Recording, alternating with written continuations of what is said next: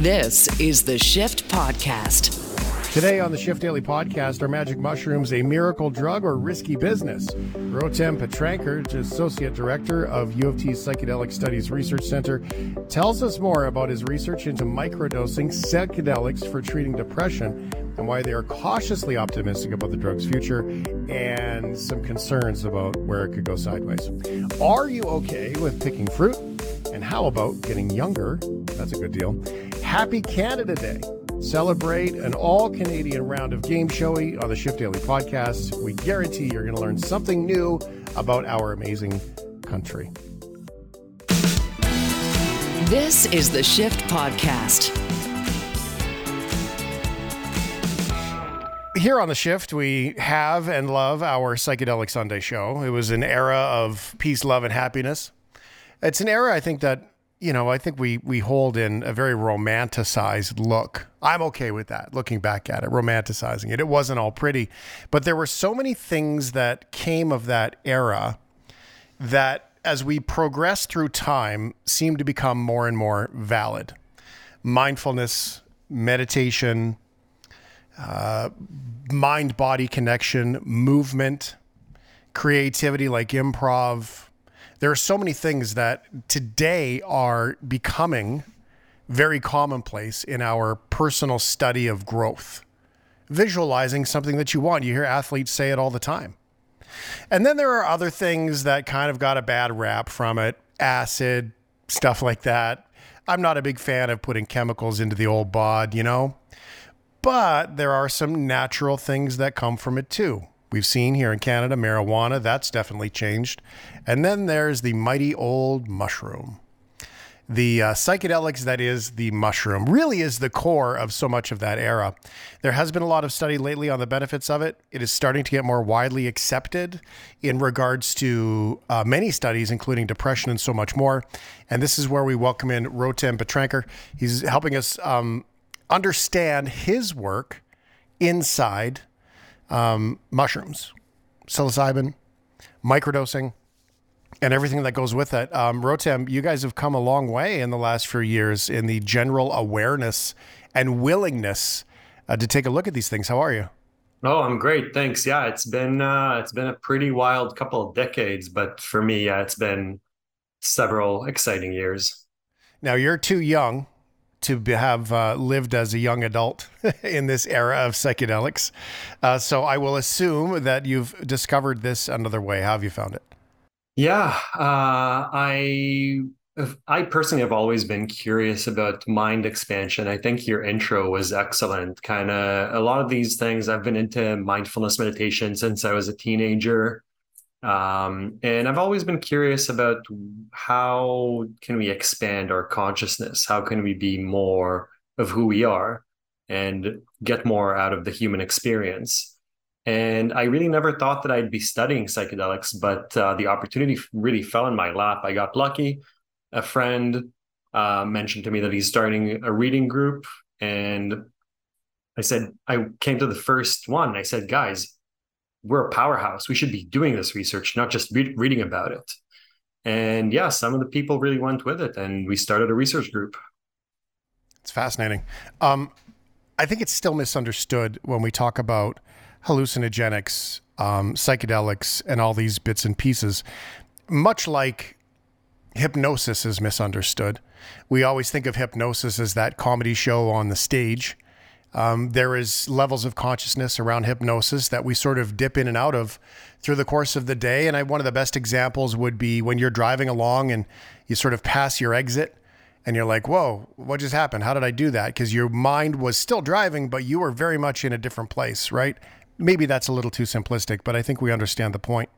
And we have this notion with this microdosing as well that we misunderstand it.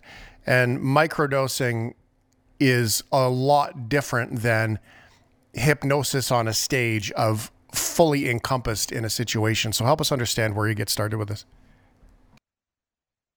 Yeah, I think that there are a lot of misconceptions about microdosing. Maybe to those who don't know so much about it, I just want to say we actually don't have a rigorous definition of what microdosing is exactly. But the working definition we have is a dose of psychedelics that is so small that you experience no hallucinogenic effects whatsoever. And I think that for some people, they think, wow, this is going to be the thing that's going to fix me. This is it. I have found the magic bullet. And those people are probably going to be disappointed. For other people, they think, this is very dangerous. And this is going to bring about an age of chaos and destruction, people losing their minds, and who knows what else. And I am fairly confident that those people don't have it quite right either.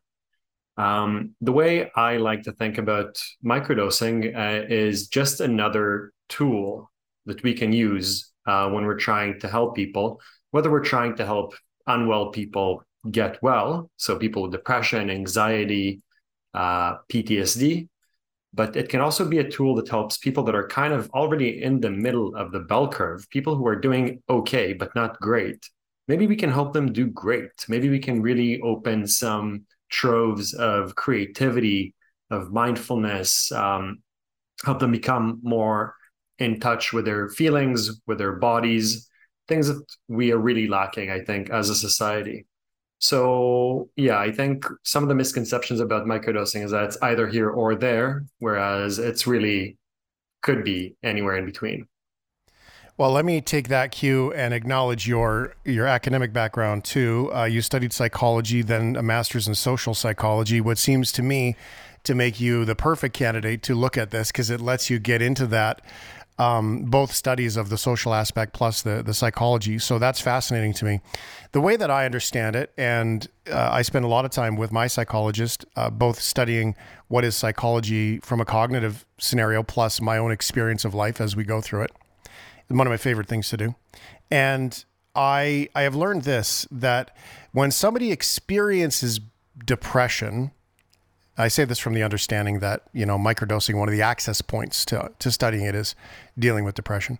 And you can correct me on that if that's wrong. But the point is that when someone takes an antidepressant, like you said, fix me.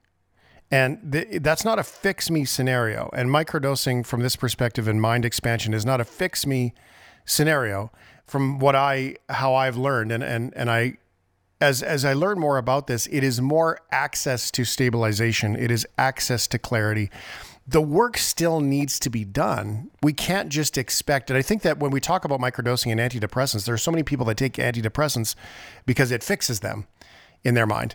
And when the reality is, oh no, there is an awful lot of work to do if you really want to commit to fixing yourself. I mean, philosophically, I would say you're not broken.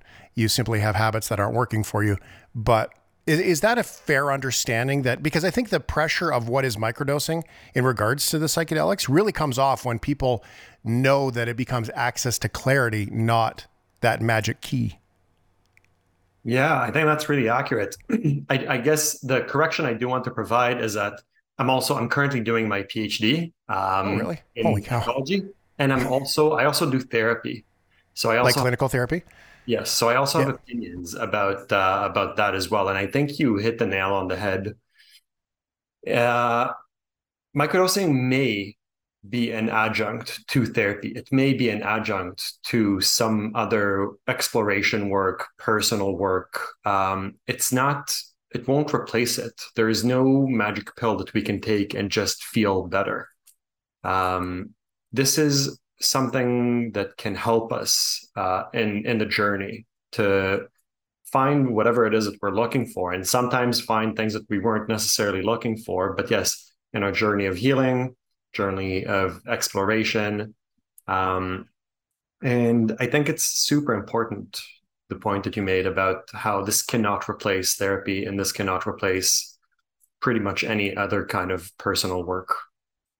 Do you have to take that look? We hear about other intoxicants, like a glass of red wine is good for your heart, or, you know, those kinds of things. A little marijuana or THC can be good for, I don't know, something that's going on for you. And then you've got CBD oil is maybe good for your joints. Like, we hear these things that when used with some guidance and understanding, they can really help us. At the same time, 3 bottles of red wine, not good for your body. Like smoking your brain out your ears, not good for your brain. Right? We've got this. Are we looking at mushrooms the same way that, you know, the party mushrooms need to be distinctly separate from this more disciplined use? That is, I think, more of a cultural question than a biological or psychological one. Psychedelics are extremely safe in physiological terms. You would need to eat many kilograms of mushrooms to reach a point where it could be dangerous for your body. Might be bad for your mind, but that's a whole other issue, and we don't really know about that. I think it's more... that as a society, we have decided that certain things are allowed for medicinal uses, but they're not allowed for recreational or personal uses. So alcohol is an example of something that we have agreed is okay for recreational uses, but not medical. Cannabis has been very interesting because we started off medical, and then we have decided that it's actually okay for people to just use it for fun, and there's nothing wrong with that. I think that the proponents of psychedelic legalization are pushing for the cannabis model. And I think that there are potential risks with that because psychedelics are very powerful substances, at least as far as the mind goes. I'm not worried about someone overdosing on LSD, but I think that people are likely to use these substances in a potentially careless way. And so I think that when legalization comes for these substances, and I trust that it will come soon because the hype is very real, I think that a good model would be something that includes a lot of education that tells people, hey, here's how you use these substances in a way that is useful and potentially fun. And there's a guy named Mark Hayden. He was the head of Maps Canada, and he proposed a model that I really liked that is kind of like a driver's license where you get a license to purchase psychedelics. And in order to get the license, you need to go through a certain short course that talks about important concepts like set and setting, really tells you how to use it properly. And then it would work well for you, whether if you choose to do it for more therapeutic reasons or if you choose to do it for more recreational reasons. Do you worry about the escape hatch nature of these things, though? I mean, quite often, I would say that as we look for healthy solutions, those escape hatches, as I call them, could be things like going for a walk or going for a run or maybe a workout or a nice glass of tea and a book. So that, or listen to some music, some escapism. And I know that I've fallen into the trap before. I'll even do it with a bowl of popcorn, right? I comfort eat. I will sit down and I'll have for me, it's cider. I'll have a cider, but then I'll probably have another one. And that's not good because it's not me enjoying the cider so much as I am using my escape hatch, right? I mean, we all do it at some point, whether it's pizza or whatever. As we open this up, though, that misunderstanding, license or not, humanity kicks back in. Boy, oh boy, that fear and all those things, that's quite powerful. Give humans a chance to do 2 things, we will always take it. 1, avoid things we don't like. 2, add meaning to everything. Does that become concerning in this, as we see with other intoxicants? Yeah, I think canonically, kind of the reason, part of the reason that people think that psychedelics can be useful for therapeutic reasons is because they confront you with the stuff that you're avoiding. So if this is true, it would actually be difficult to use psychedelics as an escape because once you use them, all of a sudden it becomes very salient to you. It's very clear and obvious that maybe there's something wrong with your relationship or something wrong with your friendship with someone or something wrong with the way you treat your body. And you can't escape that. And then if you try and avoid that while you are under the influence, you're going to have a bad time. And that's a part of why I think therapy is really important, because then someone is there to hold your hand and say, it's okay. You're okay. This is going to be fine. We'll make it together. So I think, if anything, the part about ascribing meaning is more of a concern for me, because this is not quite well understood yet, but some evidence is emerging to suggest that people who use psychedelics start seeing meaning where meaning does not exist, start connecting dots that maybe shouldn't be connected, maybe become more interested in conspiracy theories, or note certain synchronicities in their life. And I don't exactly know if that's dangerous. I don't know if that's a risk. This is practically anecdotal evidence. There's very little published work on this, but this is, I think, something to pay attention to. The psychedelic experience is not necessarily true or real. And people have all kinds of insights while they're under the influence, and afterwards they feel great. So I think I would take it with some caution, the sensed feeling of meaning that psychedelics provide. Yeah, it's fascinating to think that, you know, how great it would feel if you could take the pressure off yourself and identify that things in your life aren't working, like your job, your career, this particular relationship. How terrifying is that, though, to all of a sudden be in that awareness paralysis, if you will, that, okay, you know that your relationship is not working or this person does not treat you right, but that doesn't mean you instantly have all of the tools to deal with it and manage it. Holy moly, panic, run and hide. I don't know. All of those old patterns from way back in the day you would think would start to kick in again. And it, in essence, starts to unwind the progress. So you can see how complicated it is, which leads to the question then, Rotem, is humanity healthy enough for this mentally? Are we ready enough to take this on yet? I think, again, I think you brought up a lot of good points. And I think it's what I hope will happen is that it'll kind of wake up our internal compass, remind us of what is important, what we want to pursue, and then we would need to develop the tools, or maybe rediscover the tools, because I'm sure that there's a lot that we don't actually use. That's what I hope will happen.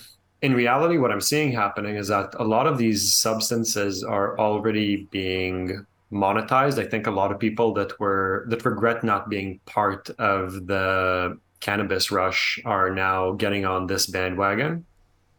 And I have concerns about how that's going to end up looking, because psilocybin, the active part of magic mushrooms, cannot be patented. And the same goes for LSD. And many of these molecules. So I think there's now a gold rush to try and find molecules that are very similar to these, right, but can be made proprietary. And so I think it's equally likely that what will happen, and this is especially a concern I have with microdosing, is that it'll just become part of the medical paradigm where pharmaceutical companies just buy everyone out and get you to pay a large premium for that. And so where you can get probably the street value of one dose of LSD is maybe $5 now, maybe $10.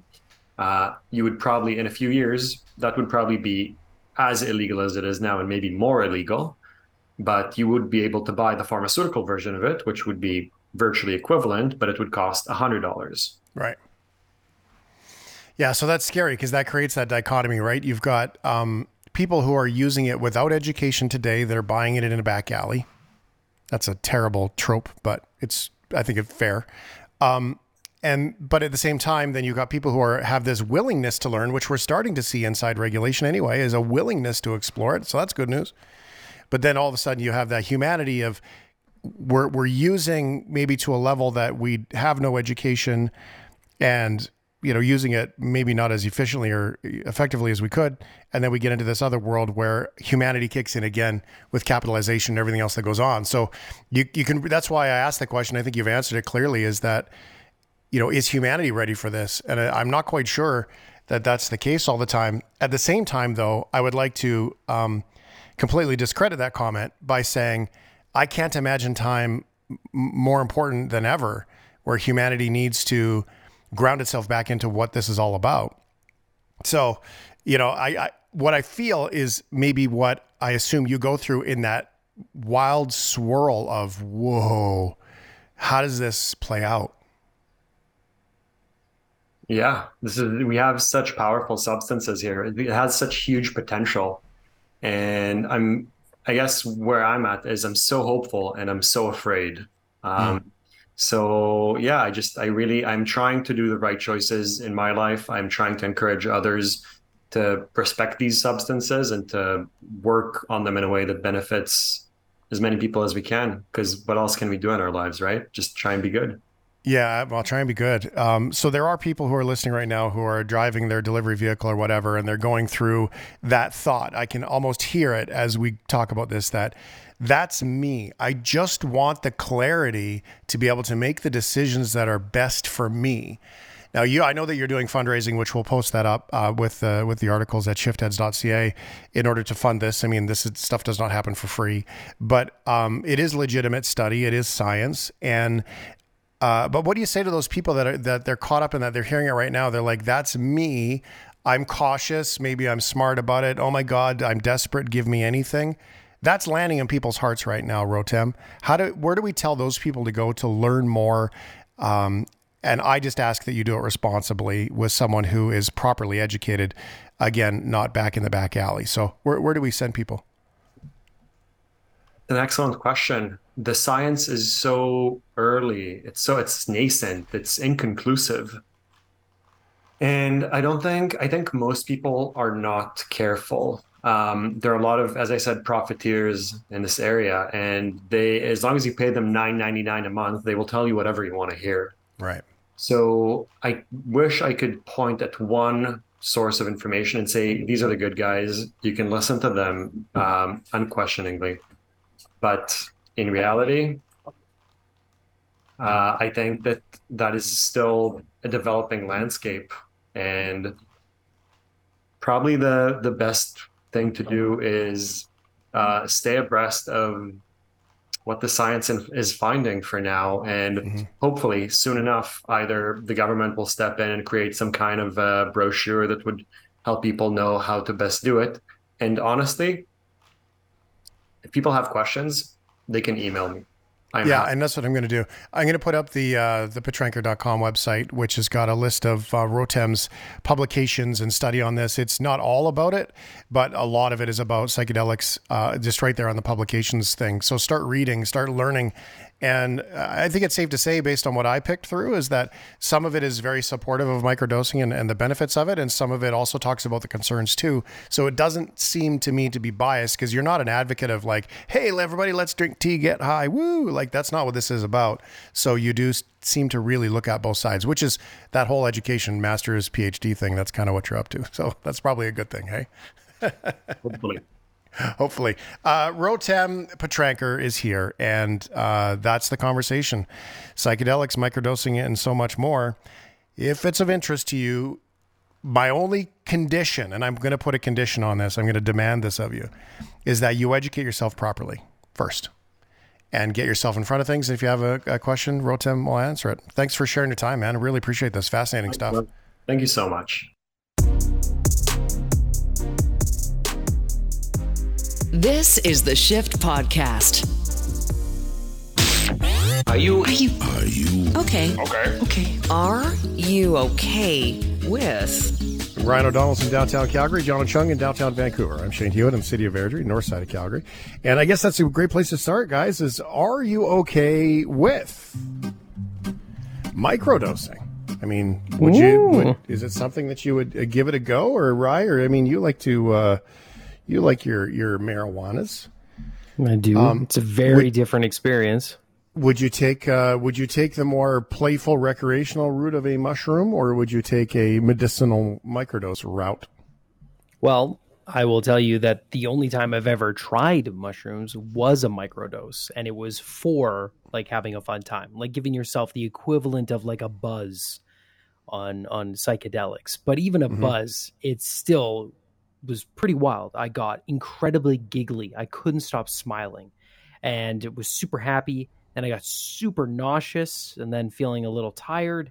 And then I went back home and had one of the most beautiful heart-to-heart conversations I've ever had with a human being in my life. And it gave me like huge clarity and perspective, and kind of like, there's people that describe it as like there's wires in your brain you didn't even know that could connect.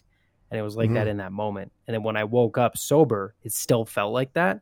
And it was a pretty profound experience. However, even the day after that really positive experience, I just thought to myself, I could not do that all the time. I feel like it would become very overwhelming. I do not see why it's still, it's still not as accessible as some other treatments, though. Yeah. Interesting. It was a fascinating conversation. I don't know if it could be our thing. Jono, would you give it a go? I might do it for like medicinal reasons, but not really for recreational reasons, Jane. It's not. Get that. Yeah. Yeah, I get that. I'm with you. I'm right there. Okay. Anyway, 877-399-9898. You can share your thoughts on these stories that make you ponder. Are you okay with fruit picking? Yeah, I haven't done it in a long time because there's not much fruit that grows out here in Alberta. But when I lived in Ontario, there was, I forget the name of the farm. It was probably... Heritage Farms. I've brought it up on the show before. They had, it wouldn't have been there. It would have been probably out near Sauble Beach, maybe. Did some picking of cherries out there, and then also some cherry picking in BC. I did peach picking in Florida, which was cool. Beautiful, delicious. It's nice. It's like a nice afternoon. But the sad part is when you go and you see all of the wasted fruit on the floor, all the fruit that people pick and go, it's not perfect, and they just drop it on the ground. That's the gross part. When I went in Vernon, that was really cool. It was towards the end of this. Well, it was towards the end of the summer, the growing summer anyway. It was probably the second week of August kind of thing. And so the cherries were great. They were basically all ready to be picked. Lots of the peaches and nectarines and stuff, those were all picked over. And we bought a massive box. I think it was 40 pounds. And I don't know, the price of cherries is what, like $12 a pound or something stupid. And I was like, oh my God, what have we done? And they charged us $2 a pound, I think. And we got up to 45 pounds or something. He's like, it's no problem, dude. And he charged me like $1 a pound to 40 pounds or something. So I paid like $40 for this massive box of cherries and 5 peaches. But that's what you get when you go to a family farm, right? Like you get good customer service. They know it's the end of the season. They had lots of cherries left. So I just think it's really cool. It's a super fun way to spend some time. You could do it with the family. And despite a wild year for weather, fruits are actually looking very good in Canada this year. The BC Fruit Growers Association is predicting an almost normal growing season in the interior. So far, apples and pears are expected to make a strong return this year, but apricots and peaches may be more sparse due to bud damage caused by frost in November and December. Apricots particularly probably be a very low crop, and peaches is really variable. I'm hearing some with full crops and some that have no crops, so I'm not sure where peaches will land. And while cherries were also subject to bud damage, General Manager with the BC Fruit Growers Association, Glenn Lucas, expects that won't have a negative impact on the overall volume of the crop. All right. That's exciting, right? That was Global's Jaden Wozni. The weather is perfect for picking your fruits, which is exactly why a fruit picking event was scheduled in the UK. Due to be held on the 28th of June, the event was set to span over 5 days at a medieval house and grounds in Callstock. The key word there was due, because it was canceled because of the birds. Laura Jarman from the National Trust said 80 trees had been cleared of cherries as they had been feasted on by very cheeky blackbirds. Cheeky blackbirds. She said that the cherry orchards, right, cheeky blackbirds. She said the cherry orchards had been blossoming since 2004, but in the last few years, there had been a larger amount of cherries. She said, they're so cute. We don't mind too much. Right. And they're so cute. I've been watching lots of Ted Lasso, so I realize my accent's terrible, but in my mind, it sounds great. Ms. Jarman told the BBC that they're still planning to hold an apple picking event later in the year, unless those pesky, I don't know, what eats apples? Apples. Horses show up. People. Horses. Yeah. Pesky wild horse apple eaters. That's fun. I like that. I do recommend it. If you get a chance, you can go to the, nice. Go for pick some fruit. Are you, you know what? Let's start the next one out of context. Children get older and I'm getting older too. I think I know where this one's headed. Are you okay with getting older? Nah. Happens all the time. No. At that point now where I'm like, 30. It's closer to 25 now. Like, oh yeah, you're closer to 30 than you are 20. That's for sure. You're closer to being dead, right? Thanks. That's a great way of looking at it. I'm okay with like living life and like getting old and like, you know, all that, you know, there's beauty in that. That's great.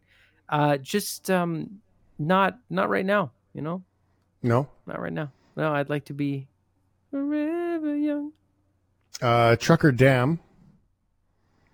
I think because of that one, I think that we should give this to Trucker Dam. That's a typo. On your own name, Trucker Dam. Good.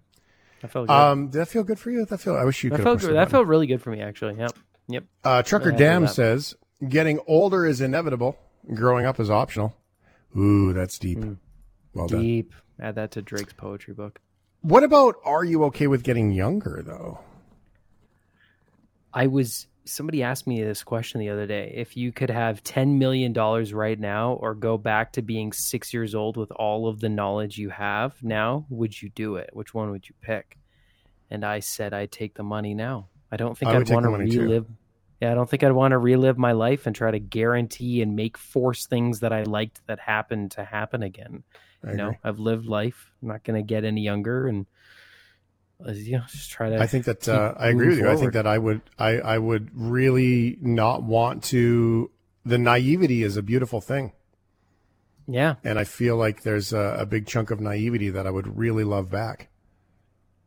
Yeah, I think that's special. You know, although I would probably tell my older self to buy some Bitcoin in like 2013. Very good. Yeah, very good. Yeah, good advice. Way to go, younger self. Well, in Korea, South Korea in particular, congratulations, you're now legally younger. More than 51 million people in South Korea woke on Wednesday to find themselves a year or two younger under legislation that came into effect Wednesday. All judicial and administrative areas across the East Asian country will adopt the international age system used by most of the world, which is your birthday is the day you were born. In South Korea, international age refers to the number of years since a person was born, starts at zero. Same system used in most countries. But when you are asking them about their age in informal settings, most South Koreans will answer their Korean age, which could be 1 or even 2 years older than their international age. Under this system, which has roots in China, babies are considered a year old on the day they're born, with a year added every January 1st. So if you were born like at the end of the year, December 30th, you're adding your year earlier plus your womb year, if you will. And I saw a thing on Psy, the, you know, Gangnam Style, that guy. So he was, I think he was 47 under the new realm. He becomes 45. Now, this is because of he gets younger. I feel like we had to do that. Absolutely. They're interesting though. Some immigrants back in the 80s and stuff like that, when paperwork was not a thing, I did hear stories from families. You know, you got your buddy you grew up with, grandpa and stuff like that, when you go visit. That when they came to Canada, what they would do is they would actually make themselves be older, like 5, 7, 10 years older on paper. They were smart enough to know that when you came to Canada and retirement and all of those things that you invest into, your retirement funds, that if you were 45 and you made yourself be, well, if you're 35 and you made yourself be 40 or 42, you got to retire 5 years sooner and you got your pension. So that sounds pretty all right. Yeah. So people would say, well, what's your birthday? And they'd be like, my Canadian birthday or my back home birthday. So sneaky, eh? Genius. It's genius. I mean, it is cheating. Genius. It is cheating. But they're not exactly set up for success. So I'm okay with that one. Well, back then when the paperwork was a thing, and I mean, that's kind of one of those things that ask for forgiveness, I guess, not permission, right? And to have the forethought to do that, I think is particularly smart. So cool stuff. Don't do that. That's cheating.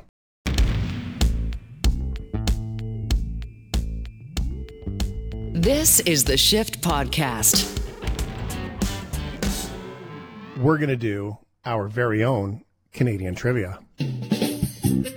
That's right. It's time for Game Showy. It's a game show on the radio. Kelsey Campbell is our guest. She'll be battling it out with Shade Hewitt for pride and prizes. Here's your host, Ryan O'Donnell, eh? Oh, I thank you there, Bob. That's so kind of you. You know, you're just coming off as just such a nice old guy. Reminds me of the pop I grew up with up in I forgot the name of the place out in Ontario where they talk like this. I remember it very faintly. Anyway, what is that called? It's kind of like where Letterkenny's from. North Dakota. No, it's like Letterkenny. You don't. Anyway, yes, no. It's time to play Game Showy. We're going to celebrate our home, Canada. It is a Canada Day trivia showdown. And it's a pretty simple game. And this is how it all works if you're new here or you just need a refresher. Our contestants are going to pick a question and a difficulty of said question. Now, it was very difficult to find an aggressively Canadian thing to play for. You know, we've got like apples and fruits from BC, wine from BC. We've got, you know, the beautiful beef that you can get in Alberta. Like, there's all these different things. Beautiful beef. Beautiful. Yes. Beautiful. I think often it's beauty. Lobster in the Maritimes, wine in Niagara. Thank you. Yeah, I'm trying to think of the uniquely Ontario thing. I went cherry picking in Ontario once. That was awesome. I went cherry picking in Vernon. Also awesome. You can do it anywhere. We're not playing for fruit, though. We're playing for something that's universally delicious, regardless of where you are in this country, and that is beaver tails. The delicious pastry that you can find, especially on the sides of, carnivals and all that. So we're playing for beaver tails. So one beaver tail would be an easy question. You've never had a beaver tail? I thought it was ice cream on a stick. It's a pastry? Yeah, it's like a flat donut. They come in all kinds of like wild flavors, but you don't need to get the fancy chocolate, double chocolate, super chocolate stuffed ones. You just go get the classic beaver tail and you'll have diabetes by 3. Like, it is so good. Like, had a crepe. You've ordered a crepe, and then you have it, and you go, this is disappointing. That's what it's like every time I have a crepe. Beaver tails are like what I think a crepe should taste like. Wow, I've never had a disappointing crepe in my life. Oh. Everyone, more magical than the last. I'm happy for you. Anyway, so today's your chance. Today's your chance to get a lot of beaver tails, Kelsey, because we're playing for several different values. So one beaver tail would be an easy question. 3 is hard. If you get it right, you will hear this sound.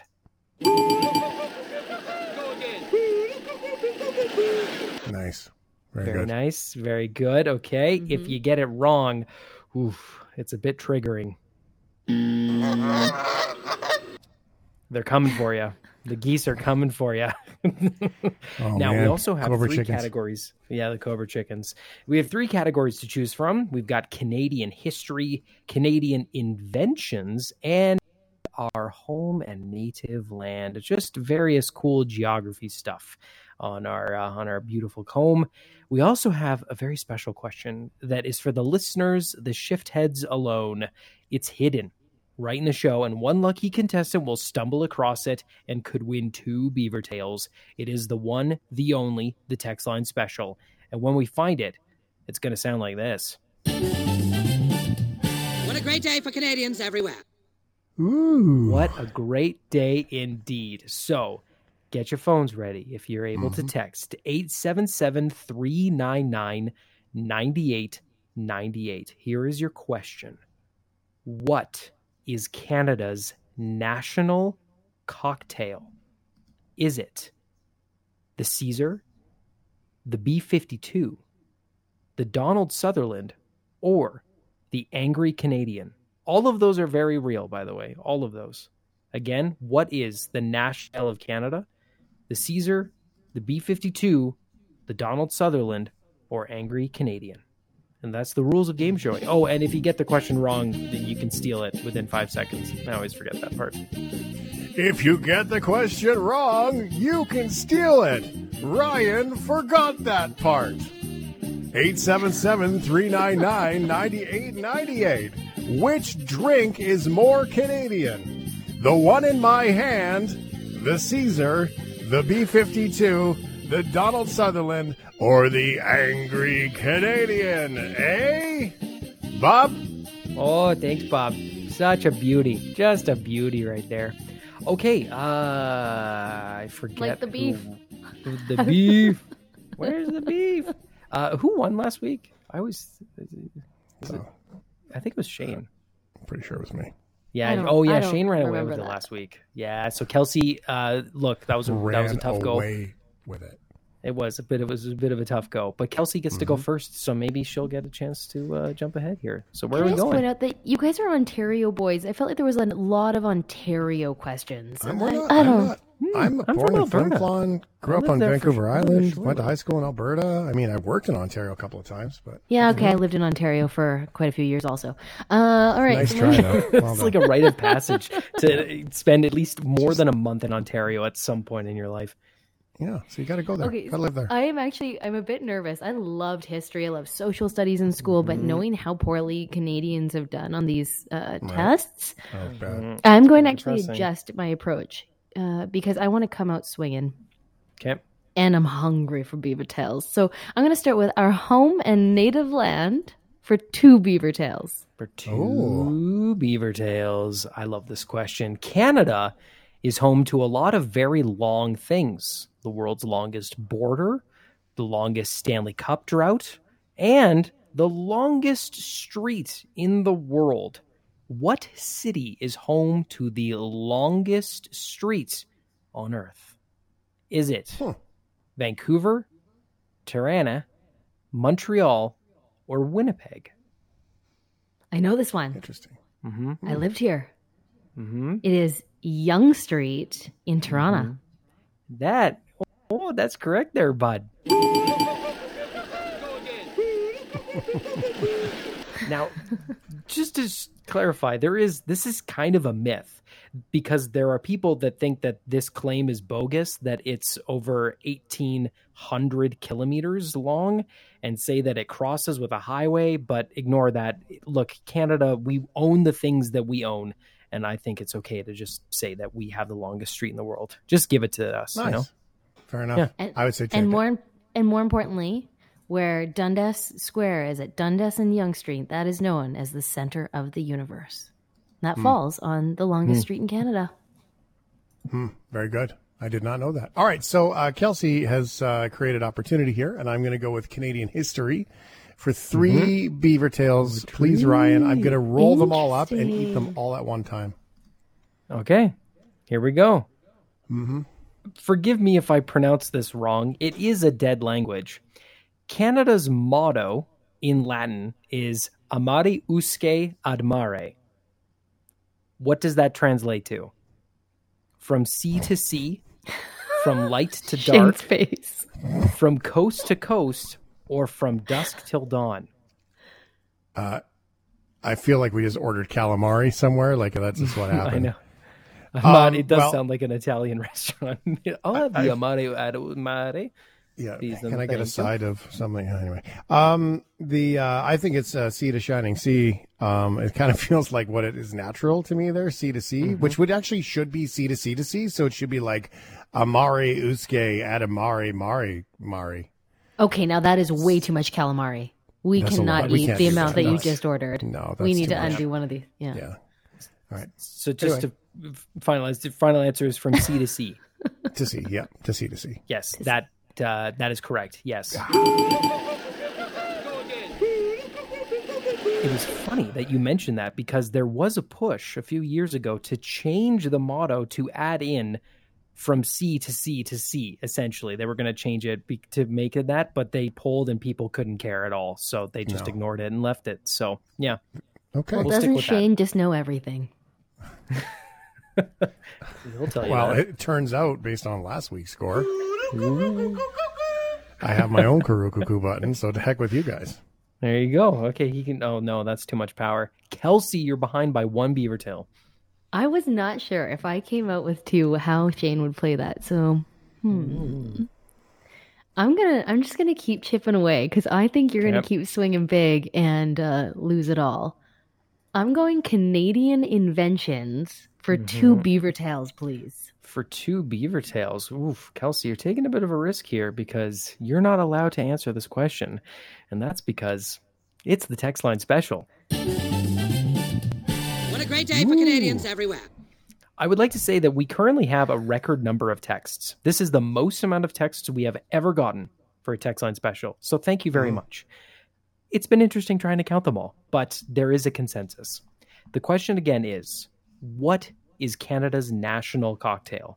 The options: the Caesar, the B-52, the Donald Sutherland, or the Angry Canadian. Every single person except three people I'm looking at like 100 texts. Are you counting in the maple syrup Caesar in your total there? I don't know. Somebody texted about a maple syrup Caesar. Yeah, maple syrup Caesar. Though that sounds wrong. No, I think everybody texted in the Caesar, but although I will say Ernie and Surrey texted the B-52, which is a great cocktail, and we did have a couple for the Angry Canadian, but the correct answer is also the consensus from the listeners, and that is the Caesar, which is indeed our national cocktail. Angry Caesar was also on that list, too. Angry? I don't really know why. I've tried this, you know. It's vodka, clam-infused tomato juice, hot sauce, Worcestershire sauce. And, it was invented in a restaurant in Calgary. I've been to that restaurant, and I still think they're disgusting. But, other people really like disgusting. They're really great. People love it. Maybe I'll like it as I get older. But right now... No, yeah. I'm with you. I haven't had a beaver tail, and I've taken one sip of a Caesar one time.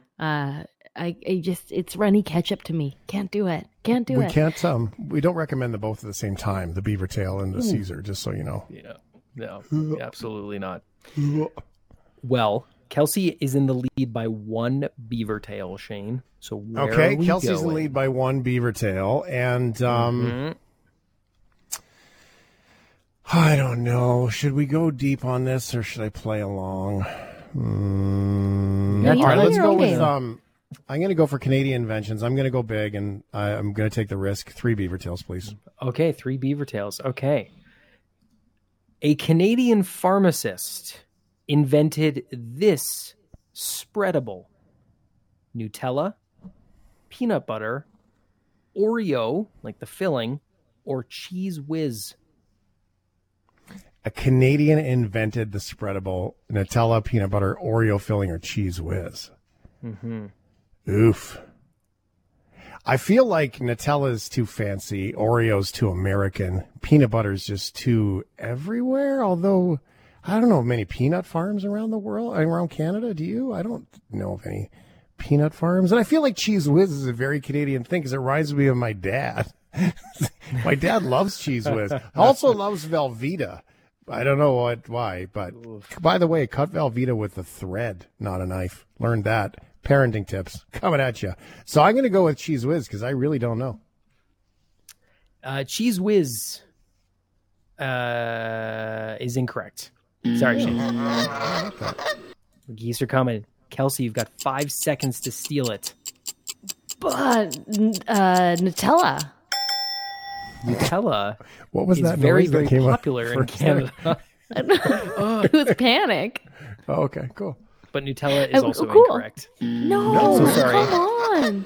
The correct answer is the peanut butter. Peanut butter is a Canadian invention. Marcellus Gilmore Edson of Montreal obtained the very first patent for a method of producing peanut butter with roasted peanuts using heated surfaces, blah, blah, blah, blah, blah. Now, look, Canadians didn't technically invent it. It's been around for thousands of years, but the first patented sellable jar of peanut butter is very much Canadian.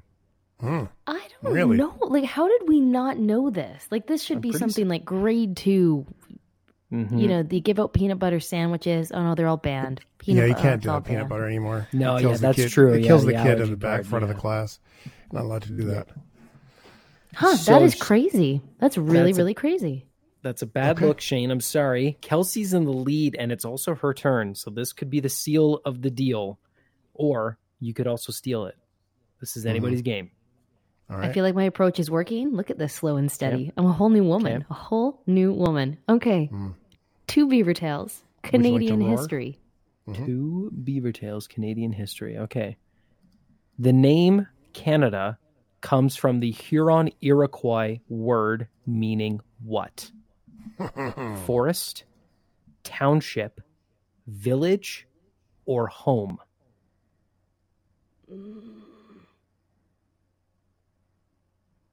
Home and native land. Oh my goodness. This is not easy. One. This is a three beaver tail question. I disagree. Oh man. Iroquois word meaning Canada. Bah, I gotta go home. You going home? I'm going home. I'm sorry, it is not home. It's incorrect. God, the geese are out right now. They're gathering. Angry, oh, there is a flock. Fierce. It's a gaggle. Shane, you have 5 seconds to steal. C'est le village. The village. Bonus points en français. Is the correct. Yes, village. Yes. All right. 1535, two indigenous youth told French explorer Jacques Cartier, you might remember that name, about the route to Canada, which they were actually referring to a village. And then when Cartier went back to France, he just called the entire area Canada. I knew this. Canada. I would like to go back and say I actually know this one, and it's village. Good. You can tell me that, but it doesn't change the fact that Shane currently is leading by one beaver tail, and we are on our last question of this game show. A very, very close round. This is not how it's supposed to go.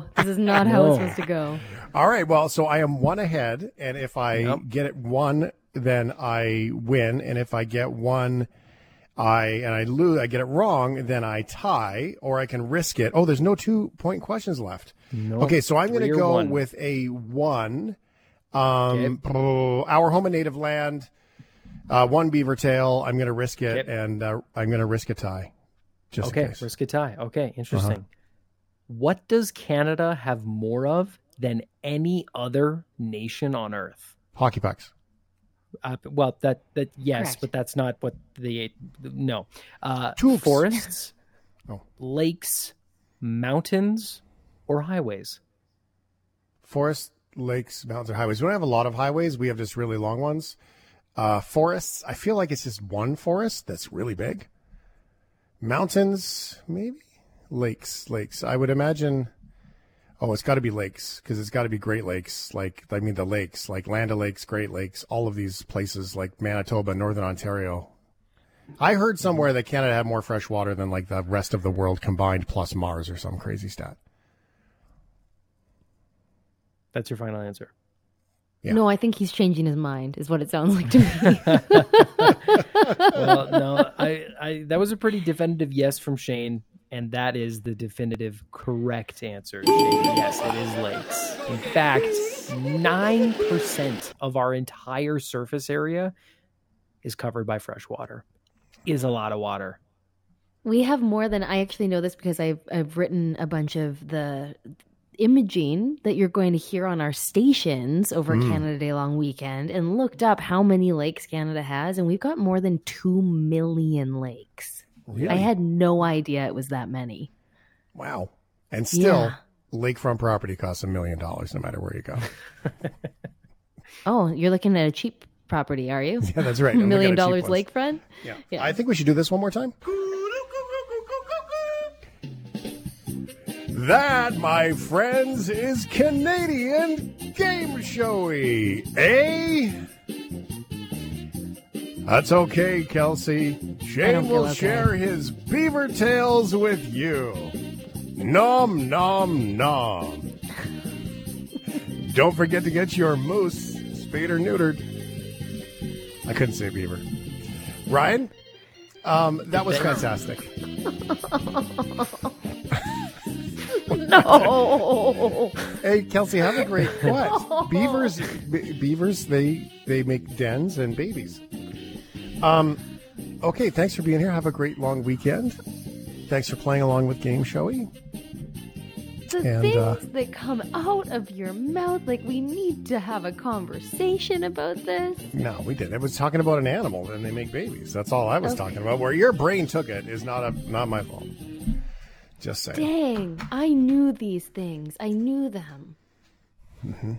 I don't like losing. I don't. It doesn't feel good. It really doesn't feel good 2 nights in a row. And it really, really doesn't feel good because I heard in your chat with Ben that you said Kelsey's coming on and she always loses.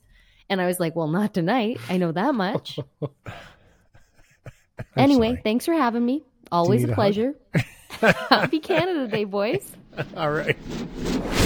Thanks for listening to the Shift Podcast. Make sure you subscribe, rate, and review the show and share with anyone you like.